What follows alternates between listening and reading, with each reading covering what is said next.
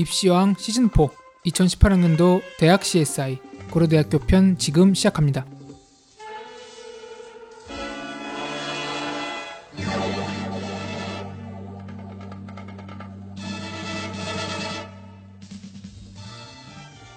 반갑습니다. 펜타킬입니다. 안녕하세요. 한희쌤입니다. 안녕하세요. 홍프로입니다. 저희가 이렇게 모여서 녹음하는 게 조금 오랜만입니다. 왜 그러냐면 이제 지난주에 저희가 논술편 녹음을 했거든요. 근데 이제 펜타 선생님 그리고 홍프로님께서 약간 시간도 안 맞고 그리고 이 두 양반이 좀 논술 하는데 별 필요가 없어요. 예, 쓸모가 없어서 예, 어, 그냥 진행을 했었는데 이제 논술 관련된 어, 전형 분석 방송은 어, 논술편을 참고하시면 될 거고요. 오늘은 이제 대학 CSI 저희가 계속 예고를 했죠. 지난번 방송에서 예고를 했었는데 대학 CSI 고려대 편을 준비를 했습니다. 고려대가 올해 입지가 좀 이게 뭐랄까 논술이 폐지되면서 네. 좀 큰 변화를 줬죠. 네. 그 많은 뭐라고 해야 될까요? 이제 일선에 있는 설명회 하는 분들이 이제 고려대가 이렇게 바뀐 것을 두고 말이 많죠. 그래서 네. 뭐 입시 판도가 바뀌었다. 뭐 어? 수시에서 이제 학생부 종합 전형이 크게 확대된 뭐 신호탄을 쏴서 올렸다 하면서 이렇게 어, 뭐 강조를 많이 하고 있고 뭐 관심 있으신 분들은 많이 들었을 거예요. 네. 고려대가 많이 바뀌었고 어, 학생부 종합 중심으로 완전히 대변신을 한 거. 그래서 주요 2018학년도 변경 사항 먼저 좀 설명을 드리면 정시 모집 인원이 또 많이 줄였습니다. 원래 작년에 995명이었는데 올해 380명을 줄였어요. 더 줄였군요. 예, 그래서 거의 3분의 1을 잘라내고 600명 정도밖에 안 뽑습니다. 음. 그럼 거기에다가 이제 논술이 폐지됐죠? 네. 그래서 요걸 다 폐지한 인원을 갖다가 다 어디로 갖다 부었느냐? 학생부 종합 전형으로 바꿨습니다. 그래서 학종 선발 인원이 고려대학교가 올해 1,580명인가? 하여튼 1,500명 이상이 증가합니다. 음. 엄청난 숫자 아닙니까? 증가량이요? 예. 총 인원이 아니라. 총 인원이 아니고 증가 인원이 1,500명이 넘어가요. 와. 그러면 이제 고대는 그냥 학종으로 간다고 이해하면 어, 수시는 지금 다 학종만 학종이랑 특기자만 남기는 거죠. 어이구. 특기자도 뭐 학종이니까 그냥 학종이죠. 뭐. 예. 그래서 이제 학- 고려대학교에서 1,500명 이상이 늘어나게 되니까 이게 이제 그 서강대학교 같은 경우에 1년에 수시로 전체 선발하는 인원이 한 1,800, 1,700 정도 되거든요. 네. 그러니까 학생부 종합 전형에서 고려대학교 밑에 대학이 하나 더 생겼다. 급으로 많이 늘어났다고 생각해 주시면 됩니다. 예, 그래서 엄청나게 많이 늘어난 숫자고요. 제가 계산을 좀 해보니까 고려대학교, 성균관대학교, 서강대학교에서 학생부 종합 전형으로 늘어난 인원이 한 2,200명 되더라고요. 과연 그만큼 늘었는데 나한테 기회가 올 것인가? 네. 그건 이제 다른 문제지만 네. 어쨌든 희망적인 소식 중에 하나죠. 아, 학종을 준비하는 학생들이 그럼 나도? 예. 그래서 어쨌든 간에 여러 가지 의미에서 학생부 종합 전형의 어, 메인 전형이 되어가고 있는 그 흐름을 잘 보여주고 있다.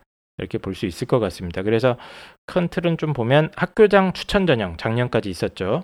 그리고 이제 융합형 인재 전형 이걸 갖다가 싹 없애고 고교 추천 one, two 이렇게 나눴고요. 그리고 작년까지 이제 고려대 일반 전형이 논술이었는데 올해는 학생부 종합으로 돌렸습니다. 이름은 똑같죠. 일반 전형으로. 예, 그래서 고교 추천 one, two 그리고 일반 전형. 마치 서울대학교가 지역 균형과 일반 전형 이렇게 나눠지는 것처럼 고려대학교도 고교 추천 one, two랑 일반 전형 이렇게 큰 틀을 잡아 나간 것 같습니다. 네. 어떻게 평가하십니까? 이런 변화에 대해서 펜타스 쌤. 그 만약에 2021학년도에 네. 그 대입이 수능과 이런 것들이 이제 제가 예상하는 대로 어느 정도 반한다면 바뀐다면 음. 지금 사실 그거에 맞춰서 고려대가 가장 발빠르게 움직인 거다라고 음. 할수 있습니다. 네. 근데 어쨌든 좋은 시도라고 봐요. 그러니까 지금 예를 들어서 우리가 이제 서연고 서연고 하는데 연고대가 아무리 길고 날가 해봤자 서울대를 이길 수는 없잖아요, 그죠? 그렇지 않습니까?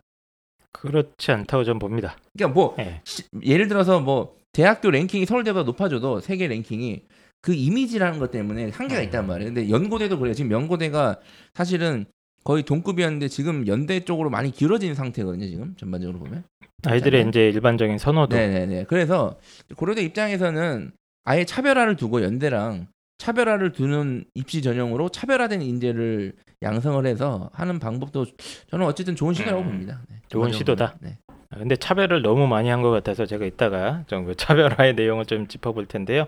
어쨌든 이제 특기자 전형 같은 경우에는 명칭을 좀 바꿨죠. 그러니까 작년까지는 국제인재, 뭐 고려대학교 대표적인 특기자였는데 국제 국제인재 전형, 그리고 과학인재 전형 이렇게 나눴는데 이 명칭도 싹 없앴습니다. 그냥 네. 특기자로 그냥 특기자. 됐고 어, 선발 인원이 상당히 많이 줄었습니다. 여기서는 인문계만 100명, 102명, 자연계열 44명 이러니까 많이 줄었죠. 그래서 이제 그 고려대학교가 올해 대수술을 했는데 그 어떤 세부적인 내용들을 한번 꼼꼼히 따져보도록 하겠습니다. 첫 번째 고려대학교 살펴볼 전형은 일반 전형입니다.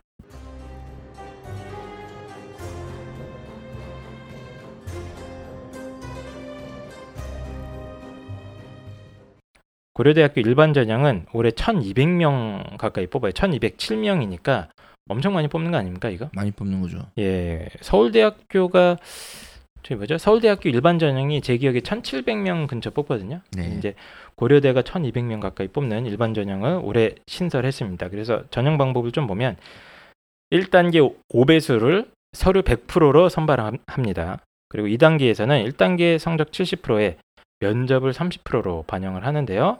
여기서 이제 면접은 인상 면접만 하는 게 아니라 전공별로 심층 면접이라고 해서 어, 제시문 읽고 문제 푸는 시간을 줍니다. 자, 어려운 면접이 있다. 예. 네, 어쨌든 그래서 뭐 제시문 숙독하는 시간을 30분이나 주겠다. 이 뜻은 한 음, 제시문이 한 두세 개 이상 있다는 뜻입니다. 이거는 그리고 문제도 한 두세 개 이상 있을 거예요.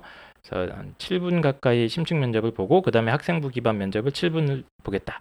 굉장히 복잡하게 걸어놨는데 이거의 이제 핵심은 수능 최저 학력 기준이죠. 네. 높습니다. 인문계는 국수, 영, 탐, 네 과목 합을 6 이내로 맞춰야 되고요. 자연계는 국수, 영, 탐, 네 과목 합을 7 이내로 맞춰내야 됩니다. 다만 이제 탐구를 한 과목만 봐주니까 굉장히 조금 이제 느슨한 것 같은데 이 정도 수능 최저 학력 기준이면 이제 그 단군 이래로 우리나라의 모든 학생부 종합 전형을 통틀어서 가장 높은 수능 최저 학력 기준 아닙니까?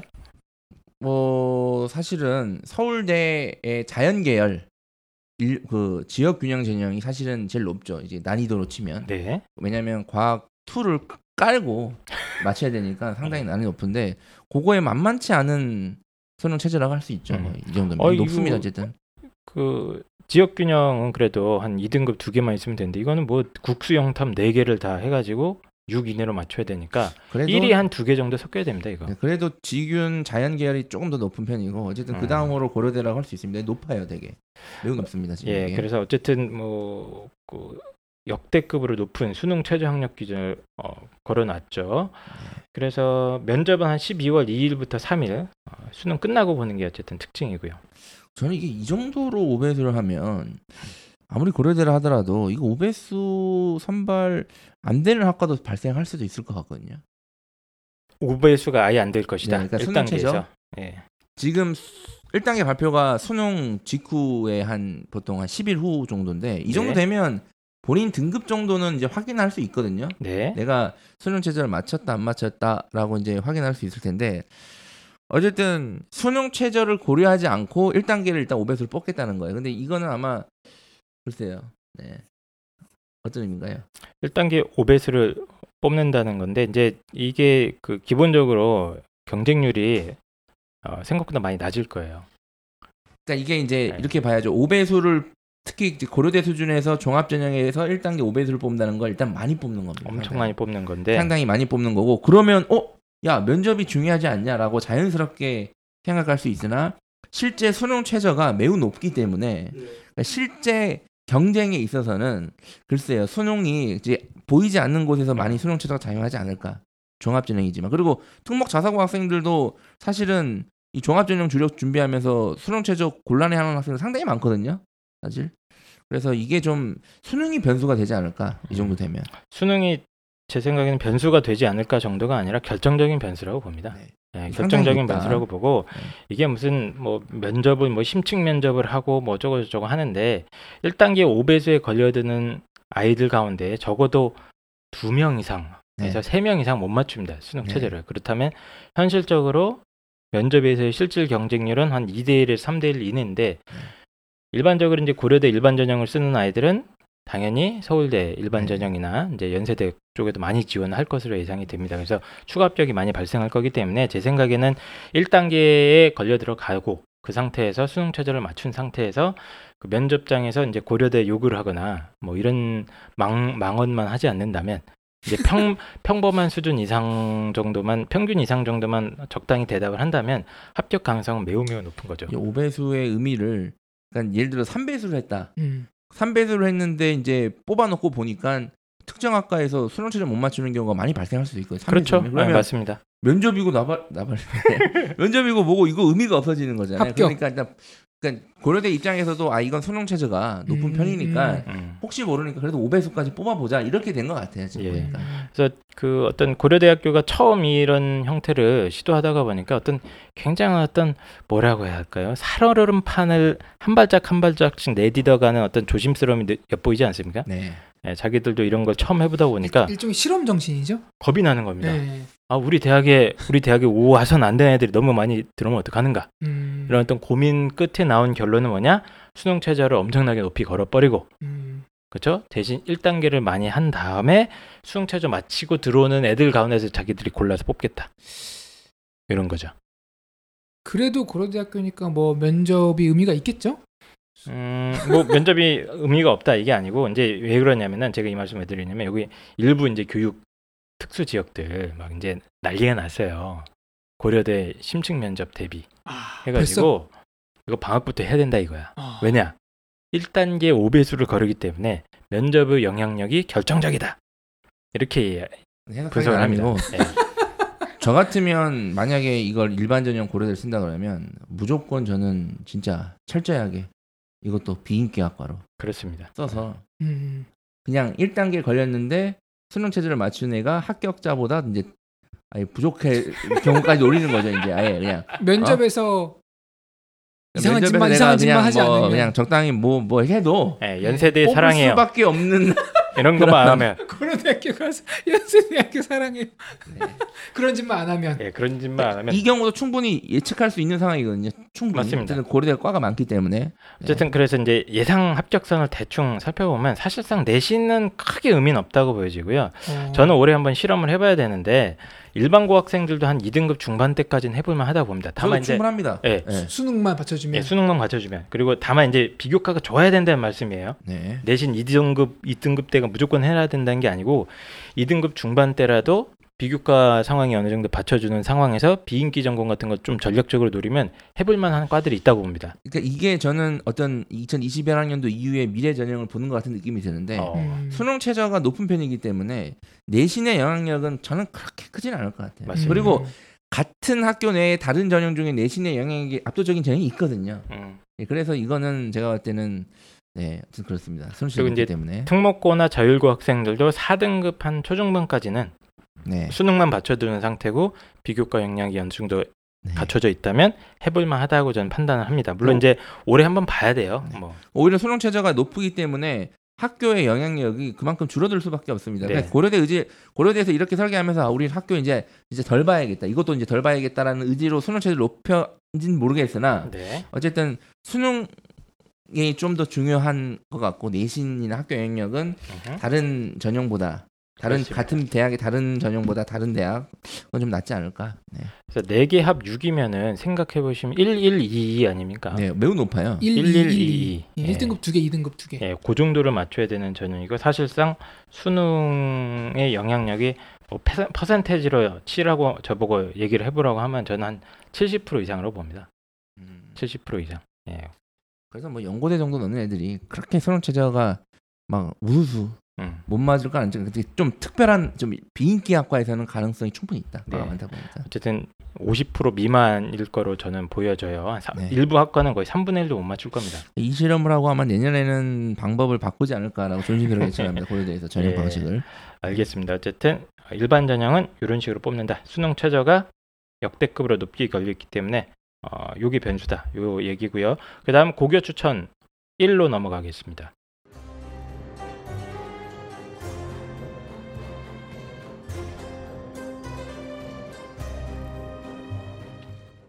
고교 추천 1. 이 전형은 이제 작년까지는 아마도 학교장 추천 요거를 리모델링 한 걸로 보입니다. 네. 그래서 올해 선발 인원은 400명이고요. 어, 작년까지는 이제 학교장 추천에서 1단계 선발할 때 비교과를 한 10% 반영하지 않았습니까? 네. 근데 올해는 교과 성적을 100% 반영하는 전형으로 바뀌었죠. 그래서 네. 교과 전형입니다. 1단계는 1단계 3배수 선발을 하고요. 뭐 성적 반영 비율이 1학년 20, 3, 2학년 40, 뭐 3학년 40, 뭐 이런 식으로 어, 가는 거고 그 고교 추천 one, two 그 선발 인원이 어느 정도 된지 혹시 알고 계시나요? 여기 저- 적혀 있네요. 예. 400명. 네. 전교생에서 4% 정도까지 추천 가능합니다. 그러니까 300명이 전교생이다. 그럼 문입과 합쳐서 한 12명 정도 쓸 수 있는 거죠. 그러니까 one two 합쳐서 4%입니다. one two. 그러니까 one만 4% 추천, two만 4% 따로 추천 이게 아니라 그렇죠? 총 합쳐서. 예, one two 합쳐서 4%인 거고요. 고교 추천 one 전형 같은 경우는 예, 교과 전형, 그러니까 학생부 교과 성적 100%로 1단계에서 선발하기 때문에 당연히 엄청나게 높은 그 뭐라고 해야 될까요? 어, 내신을 요구할 걸로 당연히 예상됩니다. 2단계는 면접만 100%로 봅니다. 그래서 굉장히 골때, 예, 골때리라는 표현 참 저속하니까 굉장히 머리가 아픕니다. 어, 전, 전- 전공별로 뭐 또 심층 면접에 인성 면접까지 보는데 인문계 같은 경우에는 학생부 기반 인성 면접을 13분 동안 하고 토론 면접을 한다고 돼 있어요. 그래서 이러, 이러니까 사교육에서 고대 면접이 음, 막 깔리는 것 같아요. 근데 냉정하게 얘기하면 네. 토론 이 면접이 사교육에서 제대로 담당할 수가 없습니다. 그냥 사교육에서 지네들이 면접을 잘하는 것 같이 포장해서 그런 거지 면접 제대로 담당을 못 해요. 근데 아이들이 혼자서 준비하기에는 이게 역부족이잖아요. 그렇지. 그러니까 겁이 나는 거죠. 그러니까요. 일반 보통 이제 고교 추천 원 쓰는 애들이 다 일반고 애들 아니겠습니까? 근데 일반고 아이들이 토론식 이런 거에 당연히 겁을 먹을 수밖에 없기 때문에 제시문을 한 40분 정도 읽고 면접, 토론 면접만 한 40분을 보겠다라는 무지막지한 계획을 내놓았다.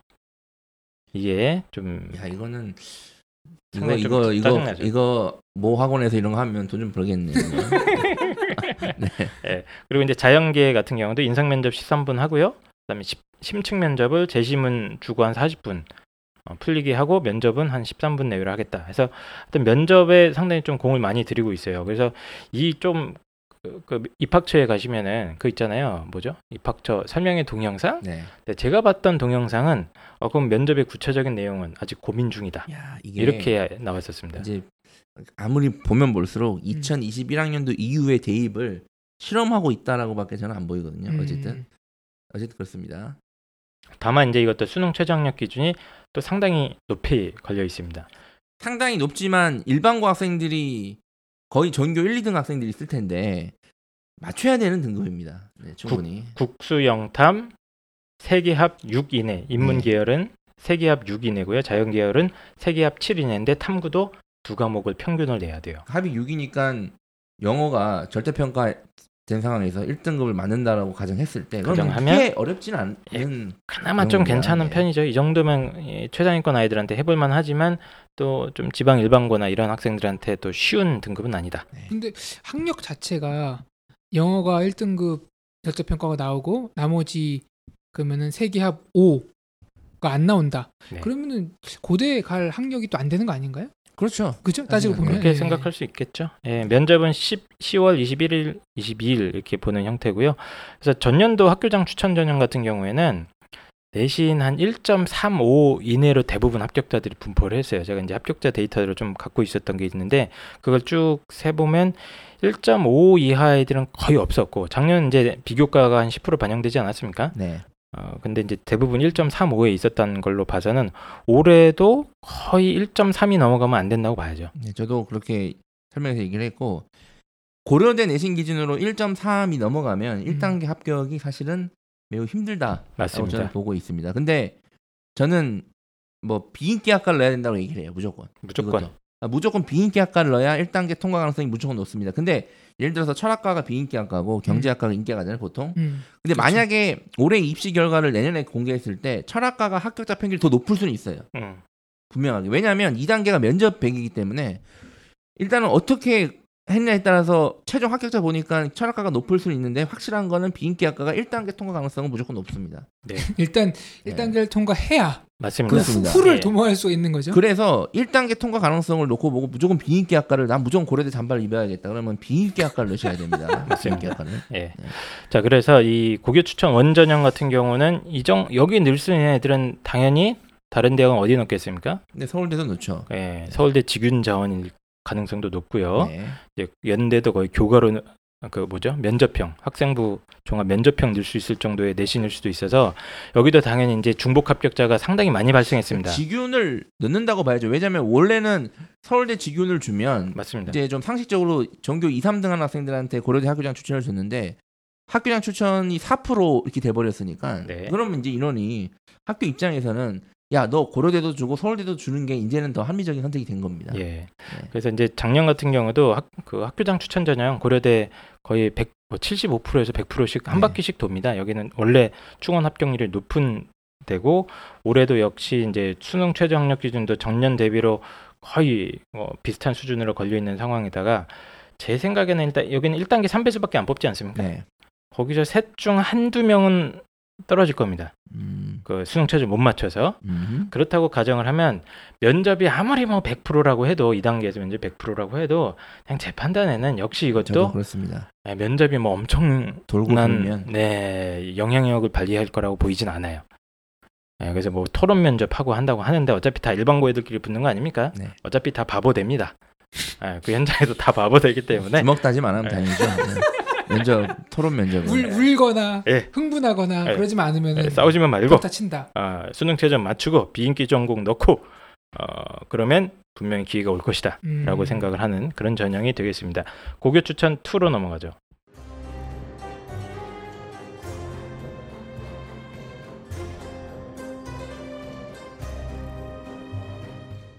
고교 추천 2. 이 전형은 아마도 작년에 있었던 이제 일종의 뭐죠? 그 융합형 인재 전형. 요거를 약간 리모델링 한 걸로 보여지는데 1단계에서 5배수를 선발을 합니다. 1단계 5배수 선발하는데 역시 서류 100%고요. 아차, 그 모집 인원은 1,100명이나 되니까 이것도 엄청 많은 겁니다. 2단계에서는 1단계 50, 2단계 면접 50 해가지고 어, 50% 면접을 반영을 하고요. 면접은 역시 마찬가지로 심층 면접과 인성 면접을 다 보겠다 하고 있습니다. 그래서 아마 고려대학교 교수님들은 올해부터 되게 빡세실 거예요. 이거 면접 다 돌리고 하는데 사실 엄청난 에너지 소모되지 않습니까? 예, 교수님들 중에 상당히 그 집에 못 들어가시고 며칠 동안 그럴 분들이 많을 것 같아요. 어쨌든 심층 면접이라고 해서 재심은 숙독하는 시간 30분 정도 주고 면접 한 7분 내외로 보겠다. 또 인성 면접도 한 7분 내외로 보겠다. 이렇게 돼 있는데 이것도 또 핵심은 뭐냐? 수능 최저 학력 기준이 이건 높이 걸려 있습니다. 그래서 인문계는 국수 영탐 세 과목 합이 5 이내로 들어와야 되고요. 탐구는 두 개 두 과목 봅니다. 자연도 국수 영탐 세 개 합 6 이내니까 어, 인문계 기준으로 하면 거의 1이 무조건 하나 어, 섞인 상태에서 2가 두 개 안에 안정적으로 들어와야 될까 말까 한 그런 형태가 되겠죠. 면접은 11월 25, 26일에 있습니다.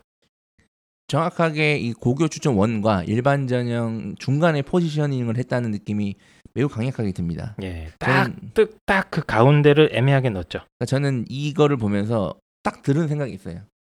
현대자동차라는 현대자동차의 그 상품 포지셔닝과 거의 흡사하다고 봤거든요. 어, 무슨 말씀이십니까? 예를 들어서 현대자동차에서 지금은 이제 이제 생산 안 한 걸 알고 있는데 소형차가 뭔지 아세요? 현대자동차에서 소형차? 아반떼. 아반떼가 소형차가 아니에요. 어 아반떼 주, 준중형이죠. 준중형, 그러니까 준중형이라는 말도 안 되는 포지셔닝을 만들. 소형차는 엑센트예요, 엑센트. 어 엑센트. 엑센트고 중형차가 소나타죠. 그렇죠. 그 중간에 준중형이란 말도 안 되는 포지셔닝을 아반떼라고 했잖아요. 그런 느낌이고 그리고 중형차가 소나타고 또 대형차는 뭡니까 원래는 에쿠스였죠. 원래 에코스였죠. 예. 근데 또 준대형이라는 말도 안 되는 포지셔 닝을 또 만들었죠. 이제 그랜저 뭐 이런 식으로. 근데 그랜저랑 또 에코스의 중간 포지션으로 또 아슬란이라는 또 말도 안 되는. 그러니까 이런 느낌이에요. 제가 봤을 때는 이게 음. 과연 이게 과연 이 선택이 맞을지 안 맞을지는 좀 봐야 되는데 그러니까 펜타쌤은 고려대학교 고고추천 2가 아반떼다. 아반떼는 성공한 브랜드죠. 그러니까요. 아슬란이야 아슬란. 그게 이제 사람이다 지금 뭐 이전 형이 그, 지금 그랜저하고 네. 제네시스 사이에 들어가는 네 건데 아슬아슬함 아슬란이다. 예, 어쨌든 아슬란이라는 차종이 어떻게 망해갔는가에 대해서는 한번 인터넷 이- 이 검색을 이름을 통해서 처음 들어보는 사람 많을 거예요. 어 근데 그거 텔레비 광고도 했어요. 광고 엄청 했죠. 어, 자주 했죠. 그거 네. 엄청 많이 했습니다. 사, 사자가 조벅조벅 걸어가듯이 뭐 그, 네. 걸어간다고. 자, 어쨌든 간에 이제 그 작년도 합격자를 좀 설명을 드릴게요. 이제 융합형 인재 합격자들 분포를 좀 보면 일반고 합격자들은 한 1등급 후반대까지도 꽤 많이 있습니다. 1등급 초반만 붙었던 건 아니고 1등급 한 중후반 1.5에서 1.9 사이도 많이 있었지만 2등급 넘어가면 거의 불가능했어요. 이 전형은. 단 자연계는 2등급 한 초중반까지 폭넓게 점- 분포하는 경향이 좀 있었는데 그리고 이제 특목고 자율고 학생들도 3등급 넘어가면 잘 없었거든요. 융합형 인재에서. 고려대. 근데 올해는 조금 많이 예, 상황이 달라질 겁니다. 왜냐하면 이제 작년에 융합형 인재가 505명 뽑았는데 올해는 1,100명이잖아요. 기본적으로 엄청나게 선발 인원이 두 배 가까이 늘었기 때문에 그 내신의 영향력을 조금 저는 조금 더 이제 어, 약화되게 볼 수 있다고 봅니다. 그러니까 일반고 기준으로 인문계는 한 2등급 초반까지 해볼 만 하다. 아, 추천만 받는다면. 그리고 자연계는 한 2.4, 한 5 근처도 한번 해볼 만 하다고 봅니다. 작년에도 이제 어, 이 정도까지는 비인기 전공이에요. 근데 이 정도 학생들은 이 정도고 특목고나 자율고도 한 3등급 후반대까지는 어, 충분히 해볼 수 있다. 라고 일단 저는 추정을 하고 있습니다. 올해 결과가 나와 봐야 알겠습니다만 다만 이제 수능 최저 학력 기준을 맞추는 게 이것도 상당히 중요하죠. 저는 분석을 다 하셨나요 지금? 저는 약간 좀 색다르게 이걸 분석하고 싶어서요. 네. 아까 아슬란 얘기했잖아요. 네네. 좀 그런 맥락으로 한번 좀 색다르게 그러니까 입시 전문가의 측면이 아니라 뭔가 이 소비자의 측면 아니면 이 경영자의 측면으로 접근을 해- 해보려고 하는데 네. 작년에 이 고교 추천 그러니까 학교 주장 추천이 있죠. 근데 이거는 일반고죠. 일반고 애들이 쓸 수밖에 없는 전형이죠. 맞죠? 그러면 특목 자사고 애들 은 논술을 쓰거나 융합 인재를 써야 됩니다. 아니면 특기자. 특기자가 있지만 근데 일반고인데 고려대를 가고 싶어요. 하지만 학교장 추천을 받을 정도로 내신은 안 돼요. 그럼 얘들은 뭘 해야 돼요? 1등급 중반 이- 이하면 얘는 또 융합형 인재를 써야 되죠. 그죠? 그러니까 정확하게 그 포지셔닝인데 올해는 이게 세 개대로 쪼개졌어요. 그래서 내가 일반고인데 4% 안에 들지는 못해요. 근데 고려대를 써야죠. 당연히 1등급 되면. 그러면 선택지가 두 개예요. 고교 추천 2를 쓰느냐 일반 전형을 쓰느냐입니다. 네. 그렇죠? 그러면 이 학생의 기준은 뭐가 될까요? 2를 쓰냐? 어, 일반 전형을 쓰냐 할 때. 수능 수능 최저. 최저. 맞습니다. 수능에 자신 있다 그러면 무조건 일반 전형 쓰는 게 맞고 맞죠. 수능 체제에 자신 없다 그러면 2를 쓸 겁니다. 똑같아요. 특목 자사고다. 특목 자사고인데 수능 체제에 자신 있다 그러면 뭘 쓸까요? 당연히 일반 전형을 쓸 겁니다. 네. 아, 아 이거 뭐큰 차이는 아니지만 아, 씨, 나 체제 이렇게 애매한데 그러면 또 고교 추천 2를 쓸 겁니다. 네. 그러면 아까 제가 말씀드렸듯이 아마 이렇게 뽑을 것 같아요. 일반 전형은 내신, 학교 그라, 백그라운드가 비교적 덜 작용할 것 같고 고교 추천 2는 그거보다는 더 작용할 것 같습니다. 추측인 거죠? 네, 추측이에요. 음. 네. 사실 사실인 것처럼 그러니까 말씀하셔. 왜냐하면 지원자들의 이 성향을 봤을 때 이런 것들, 그러니까 구매자들의 욕구를 봤을 때 이런 포지셔닝이 되지 않을까? 현재 그 펜타 선생님 말씀 특목고나 이제 자율고 학생들 이, 사, 이 학생들이 전교 4% 이내 학생들이면 굉장히 우수한 학생들이거든요. 네, 네, 그래서 아마 이 친구들은 유리한 싸움을 하게 될 확률이 높죠. 기본적으로 네, 추천을 받아서 들어오는 순간 아마 이제 그런 말씀 해주신 것 같고 어쨌든 저는 그럼에도 불구하고 일반고 학생들도 한 1등급 후반대 아이들 충분히 수능 최저 맞추고 해본다면 괜찮은 전형이다라고 봐요.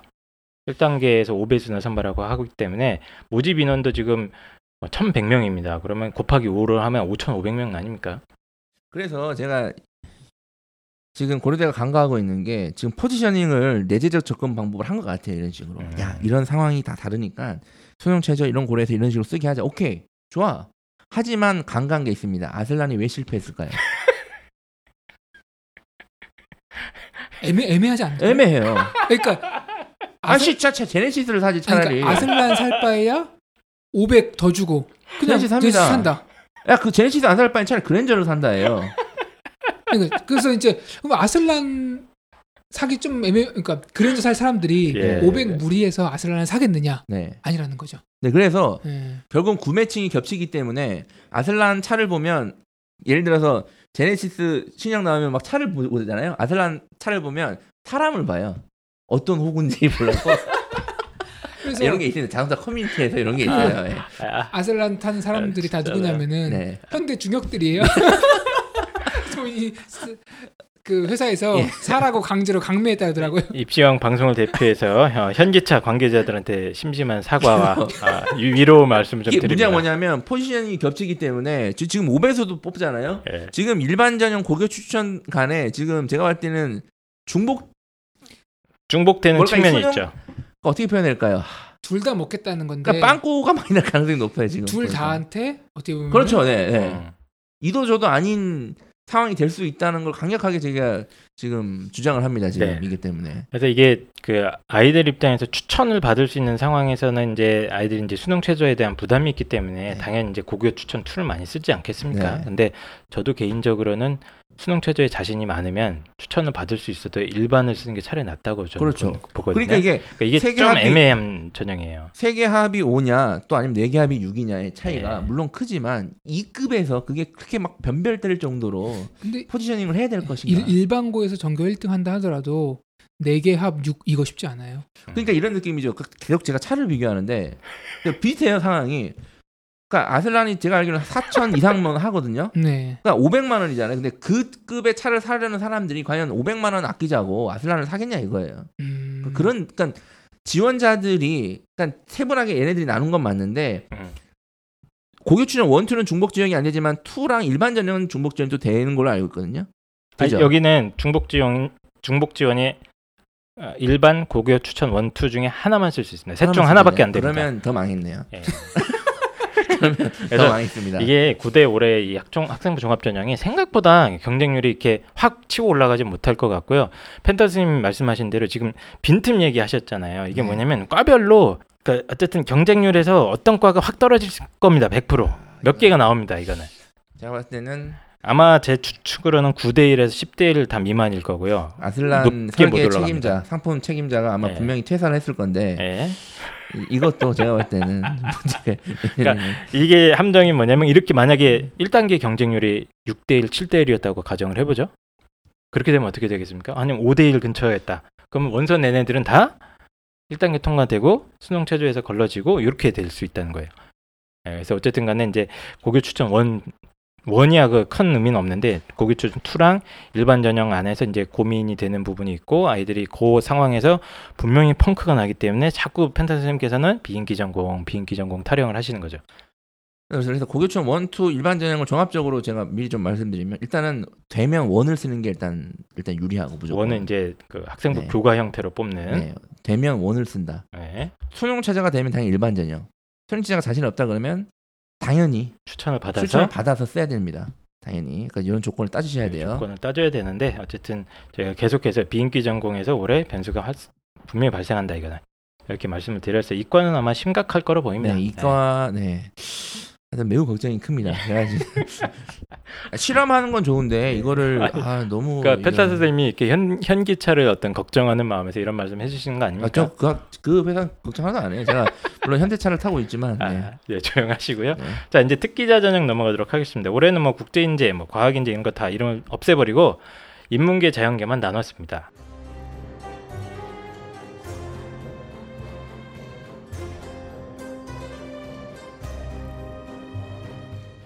어, 특기자 전형 뭐 특징은 여기는 이제 활동 증빙 서류라고 해서 외부 스펙이 된다는 얘기죠. 예, 네. 뭐 어학 성적이라던가 교회 수상 실적이라던가 이런 것들을 갖다가 A4 용지 3매 이내로 제출이 가능하고요. 1단계에서 5배수를 서류로 뽑은 다음에 2단계에서 면접 50%를 반영하고 어, 그때 이제 심층 면접으로 재심은 문제 풀고 이렇게 면접하는 방식으로 어, 심층 면접을 진행을 합니다. 합격자 제가 데이터들을 좀 분석을 한 게 있는데요. 작년 같은 경우에 국제인재 특기자 전형, 그러니까 인문계 인문계 쪽이죠. 인문계 쪽에서는 일반고 합격자들이 일단 비율이 많지는 않았고요, 확실히. 그리고 한 1.6 근처였던 것 같아요, 다. 아, 그거 넘어가는 애들 많이 없었고 어, 특목고 자율고 학생들도 2.5에서 3.5 이내에 대부분 분포했고 4등급 이하는 일단 거의 없었습니다, 작년 기준으로는. 근데 이제 다만 과학 쪽, 그러니까 과학인재 특기자 전형, 자연계 쪽은 어, 2등급 중반대 일반고 학생들도 합격자들이 꽤 있었어요. 2등급 좀 초중반대. 외부 스펙이 과학 같은 경우에는 좀 네. 어필할 수 있는 부분이 있다 보니까 맞습니다. 네. 그리고 특목고 자율고도 한 4등급까지도 꽤 아, 4등급 근처까지도 합격자들이 좀 있었죠. 그래서 그 올해는 이제 이 특징이 뭐냐면은 이 고대 특기자 전형이 원래 이 경쟁률이 좀 몰리게 됩니다. 구조적으로. 그러니까 고대는 논술이 많았기 때문에 굉장히 많이 뽑는 대학이기 때문에 애들이 학추 못 쓰고 융합형 이제 다 몰리는 거 부담스럽지 않습니까? 그럼 이제 네. 특기자 전형으로 아이들이 많이 내려간 형태였는데 올해는 좀 이게 지원자들이 많이 분산될 거로 보여져요. 물론 중복 지원은 가능합니다만 과거에는 그냥 특기자 전형에 목맸던 뭐 특목고 아이들이라든가 이런 아이들이 어, 특기자 전형에 목매지 않고 다른 데로 많이 좀 빠져날 것으로 보여집니다. 그래서 저는 뭐 어차피 고려대가 지금 쓸 수 있는 게 특기자 아니면 학종 중에 하나거든요. 예, 그래서 이제 고려대를 정말로 좀 합격 가능한 목표권에서 노리고 있는 학생들이라면 일반고 애들도 이 특기자 써도 저는 괜찮다고 봅니다. 자, 이 특기자 전형은 작년에 말씀드린 것 같은데 원래 이 태생적으로 외부 스펙이 매우 초기에는 중요하게 작용했던 전형입니다. 근데 지금은 달라요. 외부 스펙이 허용되는 뿐이지 대신 외부 스펙 이 전반적인 게 고른 학생들이 합격이 많이 되거든요. 네. 근데 아직까지도 대치동 같은 경우에서는 뭐 AP나 뭐 음. SAT를 1점 뭐 토플 점수를 1점 올리니 막 이런 게 아직도 많아요, 지금. 근데 음, 그건 중요하지 않습니다. 전반적으로. 고른 학생들이 들어가야 되고 근데 현실은 고려대 특기자를 노리는 학생들이 주요 특목 자사고 학생들 중에 성적이 좋지 않은 학생들이거든요. 약간 처진 애들. 네, 그러니까 연대 노리기에는 좀 부족하지만 이제 그 약간 밑에권 애들입니다. 주로. 처지거나 아니면 수능 이 경쟁력이 좀 부족한 학생들이에요. 예, 그래서 그냥 단순히 또 올해 아 그냥 막 외부 스펙터 쌓아서 간다라고 생각했을 경우에는 좀 위험하고 네. 좀 입시를 여섯 개를 쓰기 때문에 이 고려대 특기자 하나만 보고 입시 전략과 준비를 하는 일은 없기를 바랍니다. 네. 네. 자 그래서 고려대 예, 특기자 전형 같은 경우도 제 생각에는 경쟁률은 작년보다 살짝 당연히 줄어들 수밖에 없고요. 다른 전형으로 많이 빠져나갈 예정이기 때문에 어, 그리고 이제 일반고 아이들도 꼭 화려한 뭐 교회 활동 스펙 이런 걸 요구하는 게 아니고 제가 지도했던 학생들도 이제 교내 수상 실적들 있잖아요. 그거 정리해서 내도 합격한 애들 있어요. 교내 영어 관련 스펙이라든가 뭐 교내 영어 경시 대회 이런 거 있지 않습니까? 그거 제출해도 어, 받아주는 경우가 꽤 있기 때문에 어, 어차피 고려대 목표로 하는 친구들이라면 어, 예. 음, 다른 전형 쓸 거면 여기도 한번 관심을 가져보자.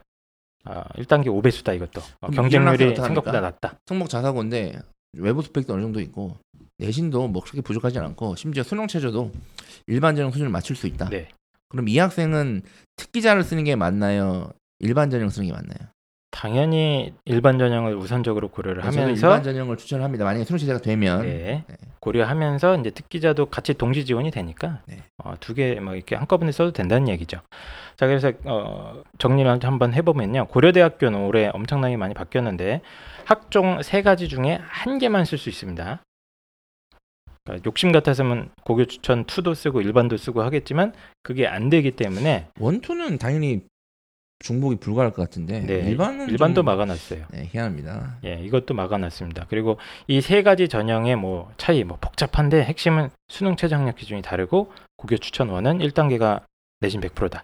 요거 정도 차이니까 네. 너무 이렇게 어렵게 생각하실 필요 없습니다. 그냥 서울대학교 직윤이랑 일반 이렇게 크게 나눠진 거고 수능 최저가 좀 높이 걸려 있다. 그냥 간단하게 다시 한번 정리해드리면 원이 된다. 1.3 이내로 된다. 그럼 당연히 원을 쓰시고 당연한 거죠. 그럼 이제 나머지 둘 중에 추천 2냐 일반이냐 수능 체제 자신 있다. 그러면 일반을 쓰고 아니다 그러면 2를 쓰는 겁니다. 맞습니다. 네. 네, 그래서 올해 이제 선발 인원이 대폭 어, 늘어났고 수능 최저라는 변수도 있고 하기 때문에 저는 올해 좀 이제 고려대학교 이 전형들은 내신이 좀 상대적으로 낮아도 어, 비교과에 강점 있는 학생들은 한번 적극적으로 한번 비인기 전공 중심으로 한번 넣어보려고 하- 계획 중입니다. 그러니까 이게 2021년도 수능 절대평가 심지어 내신 절대평가까지 고려해서 지금 실험을 하는 게 아닌가라는 의심을 강력하게 들고 있습니다. 네. 자, 그래서 어, 고려대학교 2019학년도 같은 경우 제가 지금 내년 거죠. 내년 거 계획을 좀 봤는데 바꾼 게 전형 이름을 또 바꿨네요, 이놈들이. 이름을 바꿨다. 예, 이름을 학교 추천 원투로 바꿨어요. 아, 참. 학교 추천 원투고 나머지 사항은 거의 똑같습니다. 예, 수능 최저도 다 똑같이 일단, 일단은 있고. 이거를 한 2년간 볼 계획인데 어쨌든 올해 네. 입시 결과가 예, 예상한 내후년 대로 안 되면 뭐 음. 내후년이나 아니면 수능 체제의 소폭 적용은 가능하고든요. 네. 기본 계획 이후에 그래서 좀 이거는 고려대는 조금 더 보셔야 됩니다. 나중에 특히 2학년 학생들 같은 경우에는 자 그리고 이제 그 지원할 때 좀 팁을 드리기 위해서 제가 조금 어, 말씀을 드리면 고려대학교 입학 사정관님께서 인터뷰한 자료가 3월달에 인터뷰한 자료가 제가 있어요. 그래서 여기 보시면은 이제 어머님들이 상당히 고민하시는 게 아, 학과를 내가 3년 내는 미디어 커뮤니케이션 준비했는데 돌려도 되느냐 이런 음. 쓸데없는 고민 많이 하시지 않습니까? 네네네. 그 질문에 대해서 이 사정관님께서 이런 대답을 해주셨습니다. 한번 읽어볼게요, 제가. 고려대 학생부 종합전형의 기본적인 평가 항목은 학업 역량, 인성, 전공 적합성입니다. 아, 인성 딱 인성. 그렇죠? 그래서 이제 전공 적합성 부분을 제가 설명을 드리겠습니다. 전공 적합성에 대해 많은 지원자가 오해하는 부분이 있습니다. 전공 적합성 평가에서 좋은 점수를 받으려면 자신이 지원하는 학과와 관련된 비교과 활동을 많이 해야 한다고 생각하는 것이지요.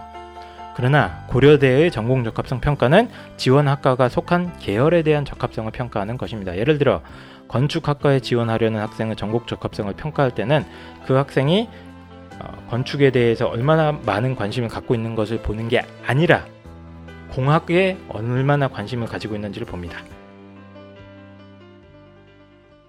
이게 맞죠? 이게 이게 맞아. 이게 사실 맞습니다. 네. 그래서 여기 아예 대놓고 얘기를 하고 있어요. 어, 전공 적합성에서 좋은 평가를 받기 위해서 어, 지원하고자 하는 학과와 관련된 비교과 활동이 많아야 되느냐? 아닙니다. 라고 대놓고 얘기를 해주고 있습니다. 저희가 몇 번이나 진짜 이건 입에 네. 닳도록 이게 아니다라고 몇 번 얘기 제가 말씀드렸는데 예, 그러니까 과 바꿀 근데 때 웃긴 거는 네. 이렇게 대학에서도 이렇게 얘기하고 뭐 저희도 이렇게 얘기하지만 실제 학원에서 이렇게 얘기하면 학원 말을 또 믿으시더라고요. 예, 그래서 이제 과에 대한 어떤 그 유연하지 못한 생각들, 내가 3년 내내 여기를 지원 지원하려고 했으니까 여기를 넣어야 된다 하는 음. 어, 어떤 고정관념에서 벗어나시면 훨씬 더 수월하게 어, 고려대에 입학할 수 있다. 네. 요 얘기를 좀 보충 설명을 드립니다. 알겠습니다. 네, 어쨌든 고려대의 어, CSI 네, 제가 어떤 일단 현기차 관계자들한테 네, 좀 다시 한번 사과. 드리고 네. 그 실패에 대해서는 좀 반성, 네. 네, 반성이 있길 바라고 예, 또 엔진을 좀 제대로 만들어 주시길 바라는 좀 개인적인 바람이 아, 있습니다. 알겠습니다. 고려대의 어, 대학 CSI 편 이것으로 마치도록 하겠습니다. 네. 그럼 저희는 또 다음에 또 좋은 방송으로 찾아뵙도록 하겠습니다. 감사합니다. 감사합니다.